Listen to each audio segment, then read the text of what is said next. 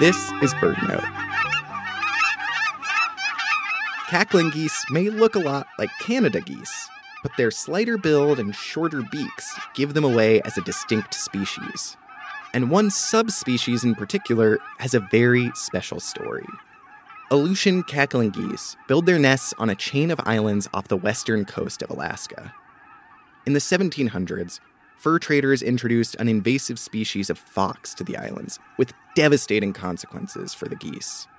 For decades, Aleutian cackling geese were believed to be extinct. But in the nineteen sixties, a biologist discovered a group of around three hundred birds nesting on Boldier Island. The fortuitous discovery allowed conservationists to put the birds on the endangered species list. And this paved the way for federal protections on their Alaskan nesting grounds and their wintering territories in Oregon and California.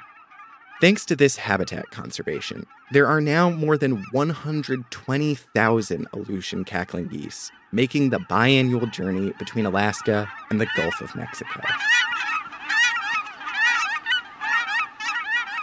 To learn how to conserve seasonal habitats and protect the future of migratory birds in your area, start at our website, bird note dot org. I'm Mark Bramhill. Today's show brought to you by the Bobolink Foundation.